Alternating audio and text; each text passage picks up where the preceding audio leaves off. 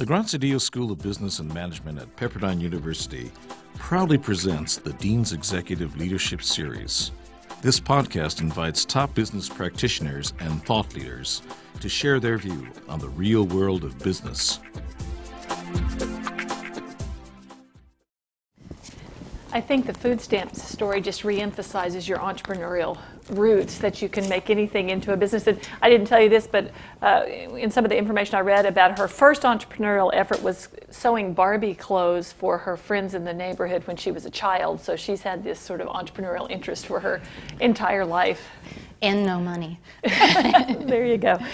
Well, you, you talked some about the economic summit and uh, the the, one of the outcomes of that was this sense of entrepreneurship being so important to sort of rebooting uh, the economy. So I don't know how much this came up, but you know, we see our, our, government here doing so much sort of with the big companies and the banks and the financial institutions. Um, what else can be done or what else needs to happen to help entrepreneurs and to really uh, it generate energy there and funding there, or is that going to happen through the private venture fund markets? Well, I don't think there's much more that needs to be done here in Silicon Valley and probably not in Boston. Mm-hmm. And there's some other big entrepreneurial areas. Atlanta's, you know, sort of gotten its mojo together. Um, Minneapolis, somewhat. Austin, uh, Texas, because we really have uh, a true ecosystem for entrepreneurs. It's not just add money and you get a company.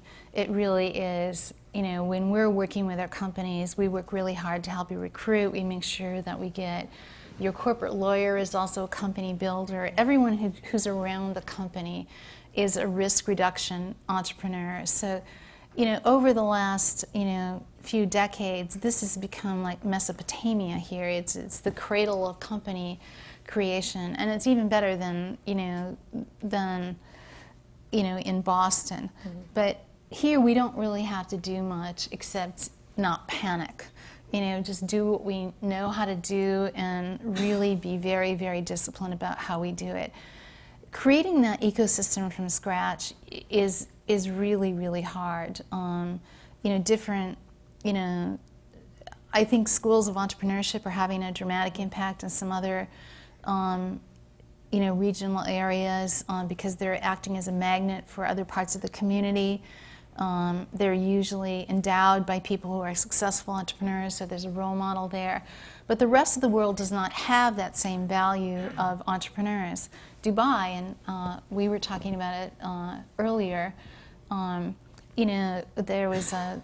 If you if you say what what's my role model for success, you either want to work for the government or you want to be an engineer in infrastructure because you see all the cranes. Sure. You know, and you don't want to fail you know, this idea that failure is a, is a route to learning and wisdom, and that you know, you're in in the entrepreneurship stream, and you'll get smarter over time, is really very, very unique to specific regions of the country. Um, some of this is being recreated by outreach of venture capitalists here, both in India and China. Mm-hmm. Um, it's it's never quite really happened in Europe if you, we watch these venture capital numbers again, we'll just see, you know, investment dollars, because this is not a fair weather business. This is a long-term commitment. Um, we're usually involved in our companies, uh, you know, on average six and a half years. So when I join a board, I know I'm probably going to go to that board meeting for six and a half years. That's a long mm-hmm. time. And that long term view is also something really unique to our ecosystems. So, how, as we think about the world economy, and we know that that entrepreneurial culture is kind of unique to certain parts of the world, and, and certainly particularly to the United States, how do we help build and develop that entrepreneurial spirit that's so important to building economies in third world countries and developing countries where that's just not part of the mindset? Well, one of the things that has been fairly successful and it's gotten fairly prescriptive is microfinance. Mm-hmm, sure. Um, and that's working. Um, it's working all over the place. It still has not fully scaled.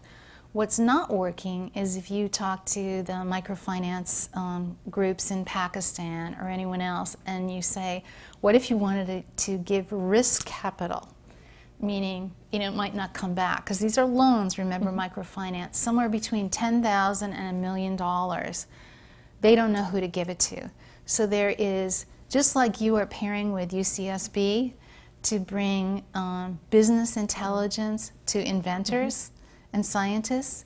There's not that tight pairing yet of of core business intelligence, how you would start a business and run a business. So there's a huge gap in developing countries in the beginning parts of risk capital. Um, for many of these companies, you know, ten or fifty thousand dollars, you know, can really create substantial companies. But we have to figure out how we go the next step from microfinance lending to the first step in risk capital. And the venture capital model is not going to work there because it's just not a scalable model even here. I mean, you say that there's less than a thousand firms in the US, and maybe that boils down to 600 by the end of next year. It's not exactly huge. Average venture firm maybe has, you know, eight investing professionals at most. So you're talking about 6,000 people, and maybe four to 6,000. So we have to find a different way that we um, bring business intelligence uh, to natural entrepreneurs so we can move them up the step of creating scalable businesses versus sole proprietorships. The reason microfinance has worked is it's been very women led. There's a lot of solidarity women share, you know, taking care of their kids. They, you know, they say, "Here, I'll go, you know, sell my stuff, you watch the kids." So th- that has become very prescriptive in how it works. Um, but we don't really ha- have have any kind of plan of the first step in risk capital in emerging countries at the lowest level to build sustainable companies that have like 10 to 100 employees. Are the right people working on that problem to try to bring some knowledge to it that can move in that direction so that we see more sustainable, larger businesses developing? Well, you know, I don't you know, I don't know. I think there's some opportunity. Some of the people that are running the um, NGOs that are dealing with microfinance have gotten very sophisticated organizations and are great entrepreneurs themselves. The woman who runs the NGO in Pakistan that does microfinance has 2,500 employees. I mean, employees. Right. So certainly, and these are fairly young entrepreneurial people themselves. So could be the same people who who brought the experience on microfinance who might say, okay, I'm going to take it to the next level.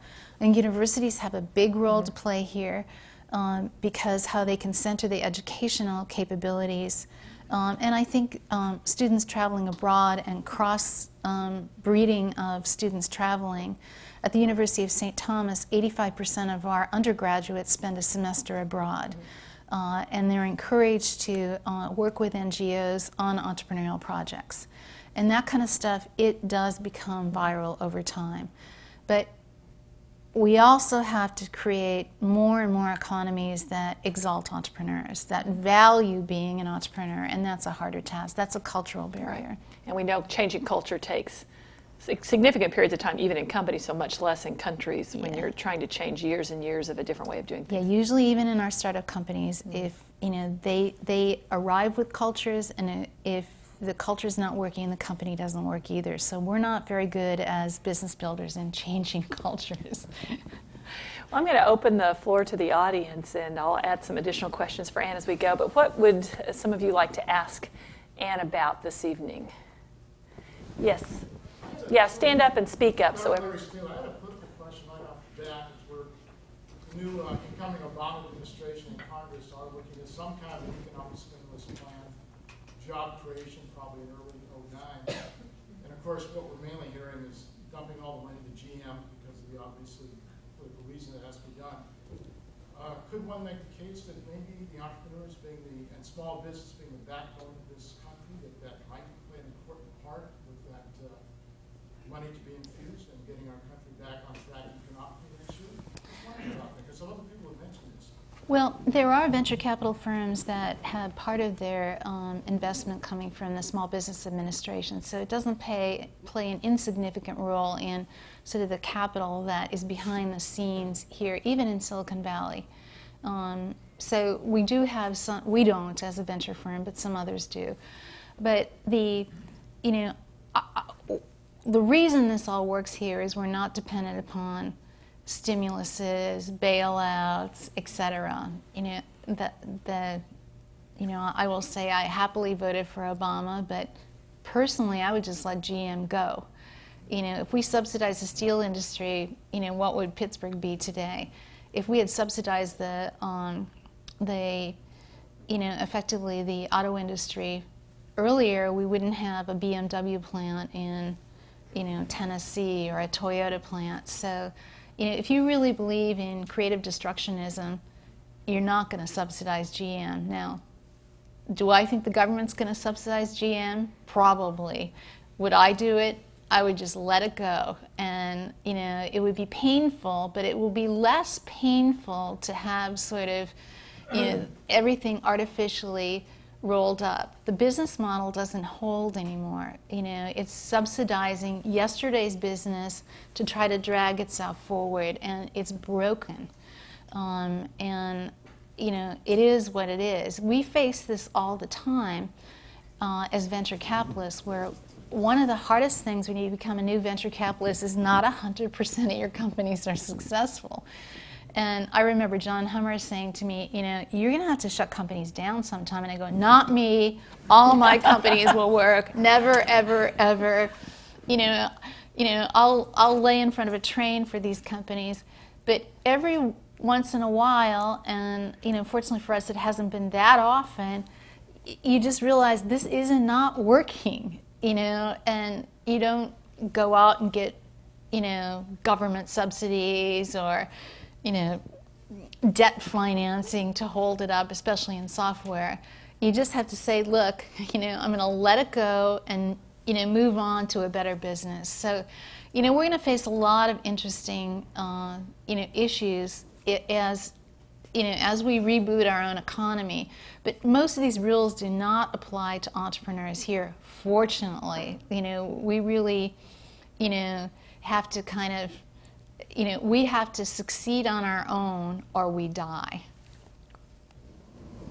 But Dan, a follow-on question to that would be a company like Tesla is also unable to raise private funding and is looking to tap into that government bailout or whatever you want to call it. So if you're not going to bail out, going by the assumption that let, let the old die here, uh, companies like GM, then that would also impact uh, entrepreneurial company like Tesla for making innovations and uh, not able to run its business because of uh, the money being all dried up. Oh, I don't know much about the Tesla business model. I never looked at it as a potential investor. Um, and I don't know how much difficulty they are having to raise capital. Um, but, you know, um, th- this is the sort of, you know, if you don't get the capital and you need it, you die. you know, this is the creative destructionism that we're talking about here. Um, you know, I, I think it would be, you know, there's enough people funding interesting energy companies. Shai Agassi went, has gone out and raised $300 million for, you know, a, a play in the automotive sector and seems to have no problem raising unlimited capital. Maybe he's got a better business model than Tesla. I don't know and maybe Tesla will be successful in raising more money. I don't know where they are in that. But you know, if all of a sudden Silicon Valley starts, you know, getting on the bailout gravy train, we won't be Silicon Valley anymore. We really will not have the magic of company building, of really focusing on our disruptions, of really seeking new and innovative business models, um, having efficiency in our businesses, you know, we'll be Detroit, you know, and we don't want to be that. So, you know, I, I, I personally think that, you know, you got to do what you got to do to get capital. So maybe Elon Musk will find capital, but I doubt that it's going to be an overarching theme here in Silicon Valley that, you know, maybe an anomaly of Tesla that will be reaching into new pockets of money. There is plenty of money here for the best of the best of new companies. Yeah, back here. Hello, I'm John Woodland. Um, you folks had a meeting in uh, Dubai, and you're going to make some recommendations to, to the uh, G30, I think, in, in Davos. I was going to suggest perhaps you ought to recommend a plan that existed here in the United States in 1985. that had a tremendous benefit for everyone. First, it allowed private individuals to invest in venture capital. It gave a benefit to companies, and it worked as follows. A corporation could get an investment from a partnership group, venture group, that could put money into off-balance sheet financing for risky products in their R&D. There are a tremendous amount of good ideas sitting around in corporations that, that don't emerge into the, what would normally be called the venture capital world, because corporations don't want to release their IP. So those ideas tend to sit there. This would allow those ideas to come into the, the general stream. The company would get, um, would, would have its financing off balance sheet. So any risky investment at the corporate level uh, would not be reflected on their net income, their earnings per share. So they would not suffer by taking that chance. The investors, the private investors who made these investments would then have to get a large tax benefit, which what we had then. We offered, and venture firm I was in that did this, eighty percent write-off on a qualified investment in, in such a off-balance sheet finance. That would have the benefit of allowing more people to contribute to venture capital and benefit from the returns, and bring some good ideas out of corporations, and might even spur some of the activity that, that you were talking about. Realistically, um, it has been more, it's easier said than done to take IP out of a major corporation.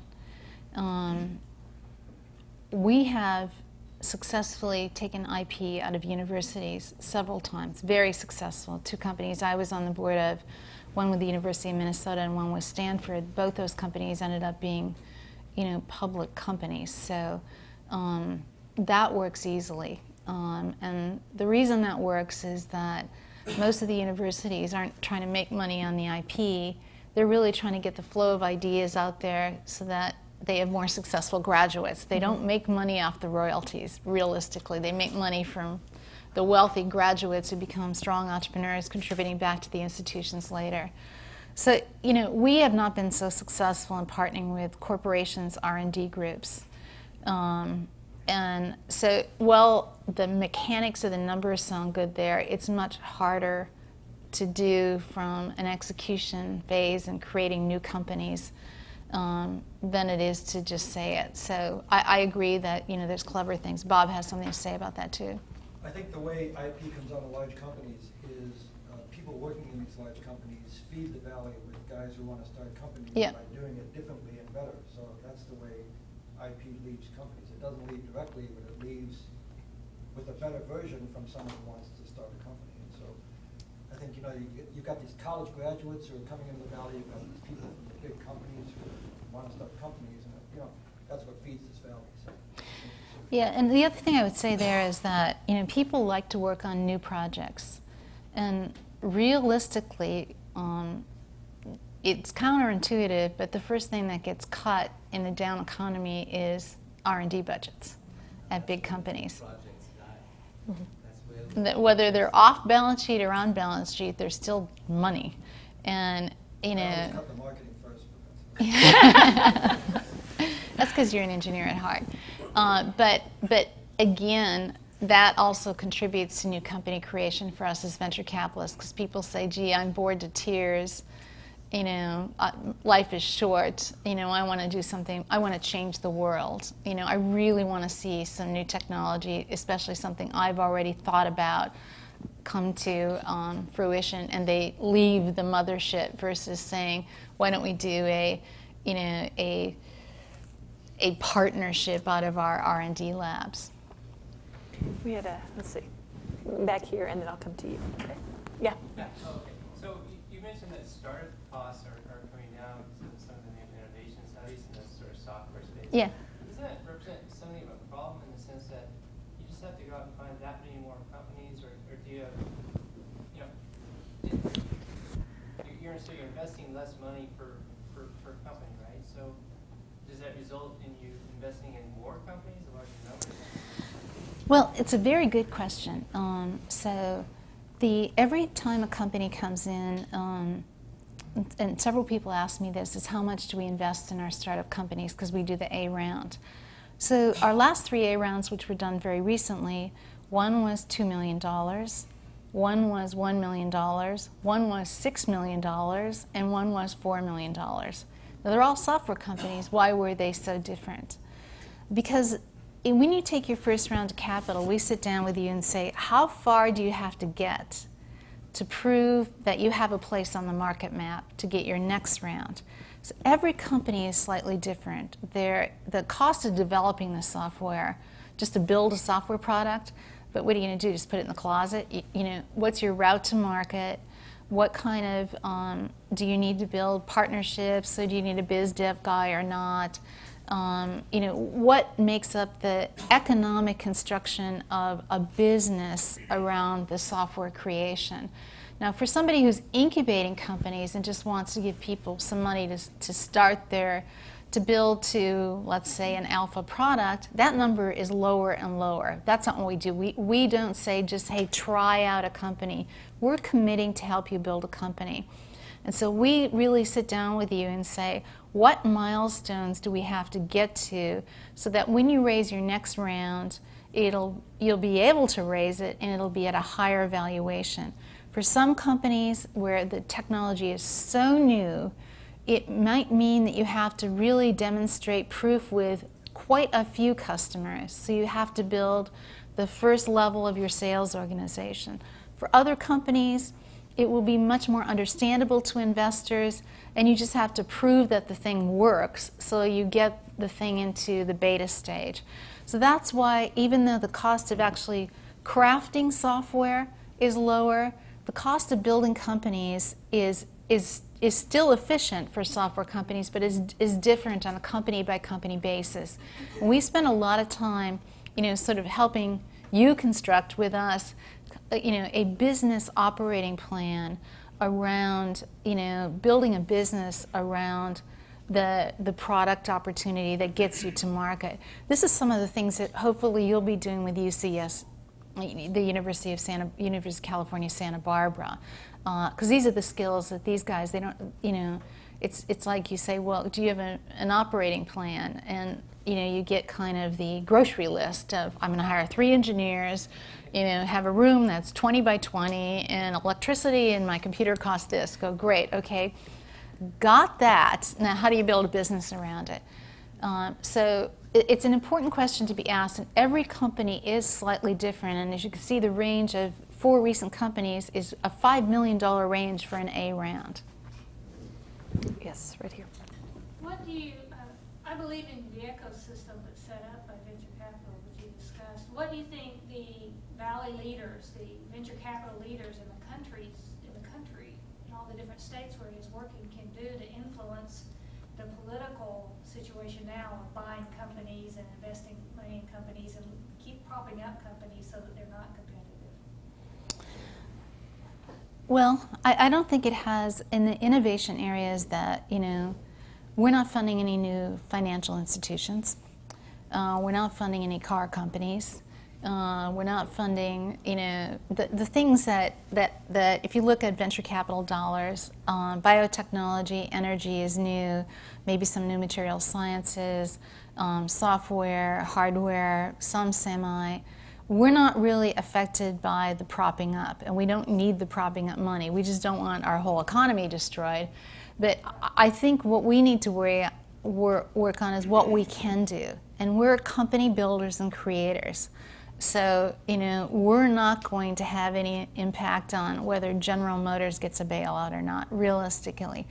The venture capitals, capitalists in the country have an organization called the National Venture Capital Association, uh, nvca.org. And they have um, some lobbyists that work on key issues on, you know, taxation issues or other sort of, you know, even some um, re new regulations that might appear that might kind of steer us all off course. We do our best there, although we're not that good at that either. Um, you know, our pack at uh, NVCA.org is pretty young and immature. But I, I think really we should stick to our knitting because we're pretty good knitters at what we do. Um, you know, and you know, we all had our own say in you know who our elected officials were just you know a couple weeks ago, and we did our part there. Uh, but the, the value we can add is rebuilding the economy from the bottoms up. take a couple more questions. So let me go here, and then I'll let Michael have the last one as our sponsor tonight. So, yeah, you first, and then Michael. And Sergio, I started my company uh, three years ago, and I had, if you could expand on what you were saying, that your job is to take the small companies and grow six and a half years. We started three, three years ago. Uh, First year was miserable, second year, But you survived it. That's really important. the second year, we have revenue now, the second, we've grown three hundred percent. We, we secure revenue for until December two thousand nine. Uh, we're self-funded, we have the contracts in hand. And the question is, you were talking about from the time somebody sit down with you and they signs with you and they go for the six years. Uh, I don't wanna leave my job as a CEO for my company to start begging for money for six months. So I need to know when is the right time to start looking for venture capital? Because it takes a lot of time and a lot of meetings and For the right time to? For you, and you, you, you know, you've done it without venture capitals So- either so so far. So when my company became profitable and we were generating a bunch of cash, that's why we got acquired. Um, so the you know, as I got a larger company, venture capitalists started flying to Minneapolis to see me, um, which is a story in itself. Um, so, and, and I kept asking myself, why would I take venture capital? And the reason that I thought is, am I performing unnatural acts because I don't have enough capital? Would capital make a difference? Um, first of all, you know, maybe you don't need any more outside capital. So if you feel like you really are sort of slightly crippling the business, not kneecapping it, but you know that you know you find yourself when you're doing your strategy reviews or whatever that hey, if I had a little more capital, you know, I would have a more secure place on the market map. There's business I can't get because I can't afford to hire that extra salesperson. I really did not get the last guy to come and work for me because I couldn't quite pay the salary, or they wanted to know did I have backers behind me. When that stuff starts to happen, then you're starting to perform unnatural acts against your business opportunity, and it's probably time to look for capital. You're in an advantageous position where you, you, you know, you can go out and meet venture capitalists and see if there's also a company builder that would sit on your board that you feel would also help you as a resource as well. That some unfair competitive advantage would happen, not just from the money, but by having this venture capitalist and that venture firm associated with you. So you should not think of it as going out for six months begging for money, but auditioning for the investor that is may or may not be the right fit for you. You know, asking questions like, "Hey, you know, what would you expect of me of the CEO? You know, um, what what would if you invested in me today? What would you expect me to do a year from now, two years from now?" And start that engagement. The challenge I also had as a non-funded entrepreneur is you know, I was a little petrified of what if I got these people on my board? What would happen then? You know, I mean, we're kind of doing a good job here. I'm sure we could do better. When my company was acquired, I was acquired by a New York Stock Exchange public company that was, you know, a big software company. It was called University Computing. It later merged with uh, Computer Associates. So I actually attended the board meetings and they were such a learning experience for me.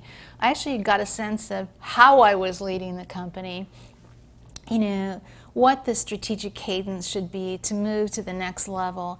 So that six months that I sat on that board before I bolted for California, because I did discover that not only was winter optional, but I had enough money to take the option. Uh, it was a really good learning experience for me.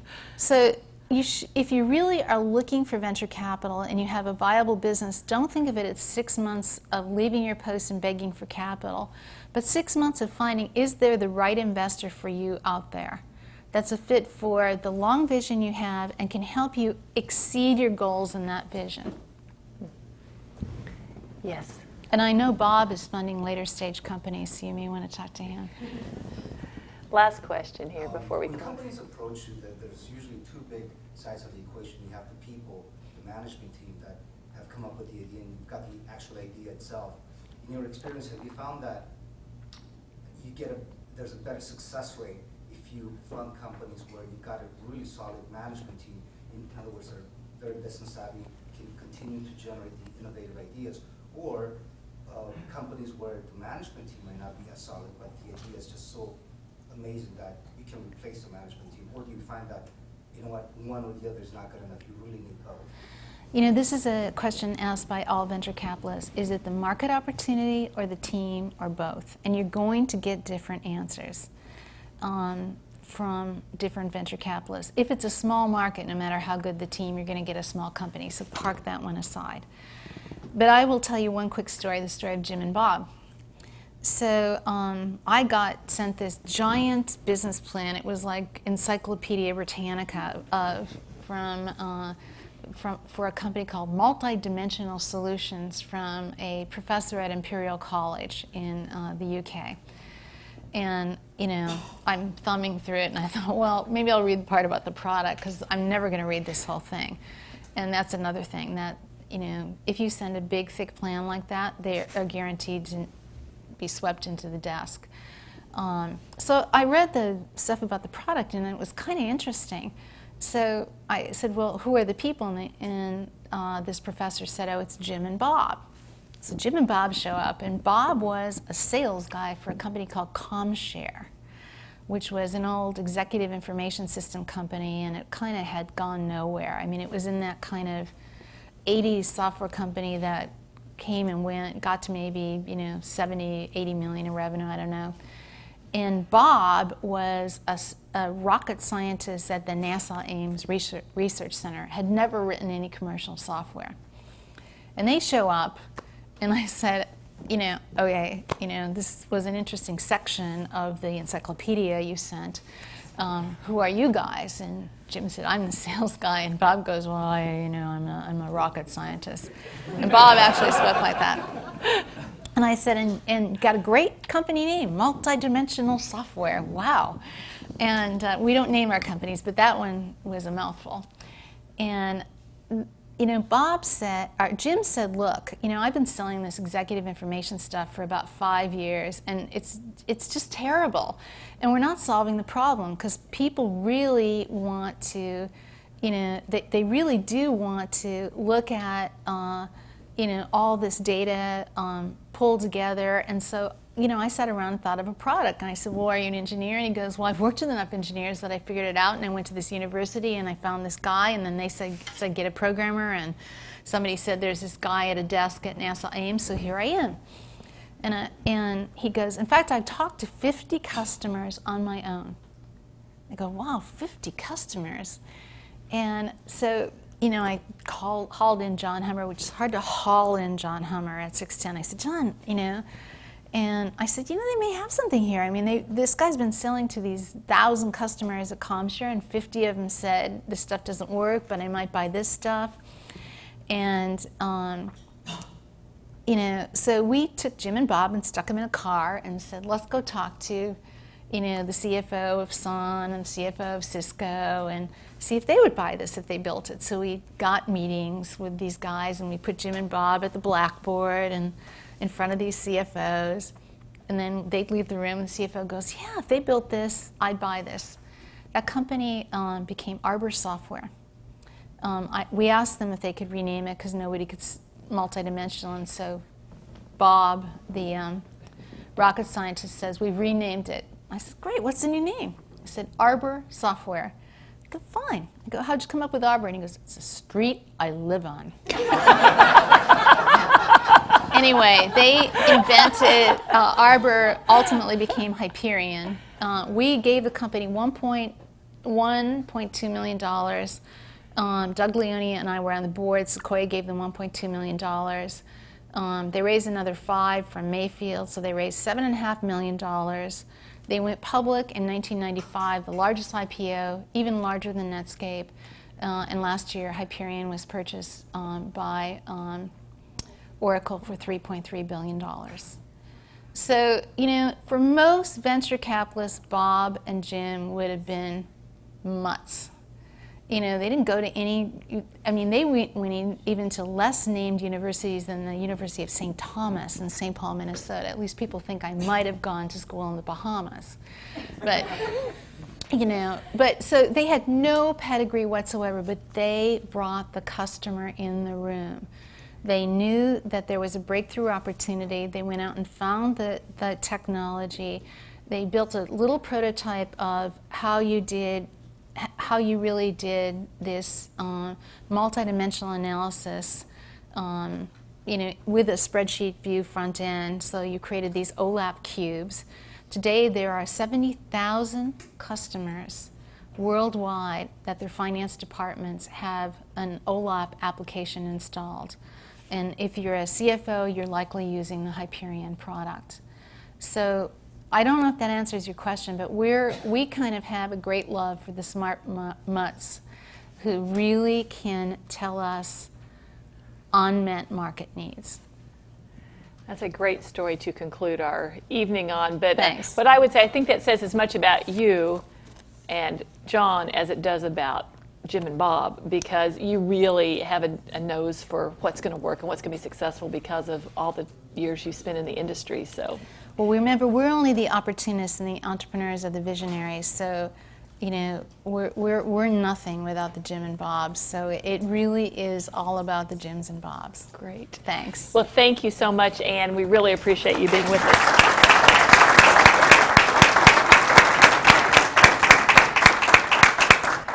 Well, you will be able to see this video of our discussion tonight on YouTube University shortly. And you will also, we did a podcast earlier where I interviewed Ann and we talked about some of these things and some other issues as well uh, that you will be able to listen to on iTunes if you would like to. So thank you so much for being here. We look forward to seeing you on April 7th, uh, where we'll have a, a a discussion about the healthcare industry. So, healthcare and software, two big industries doing a lot of interesting things and a lot of challenges in both. So, thank you so much and have a safe drive home.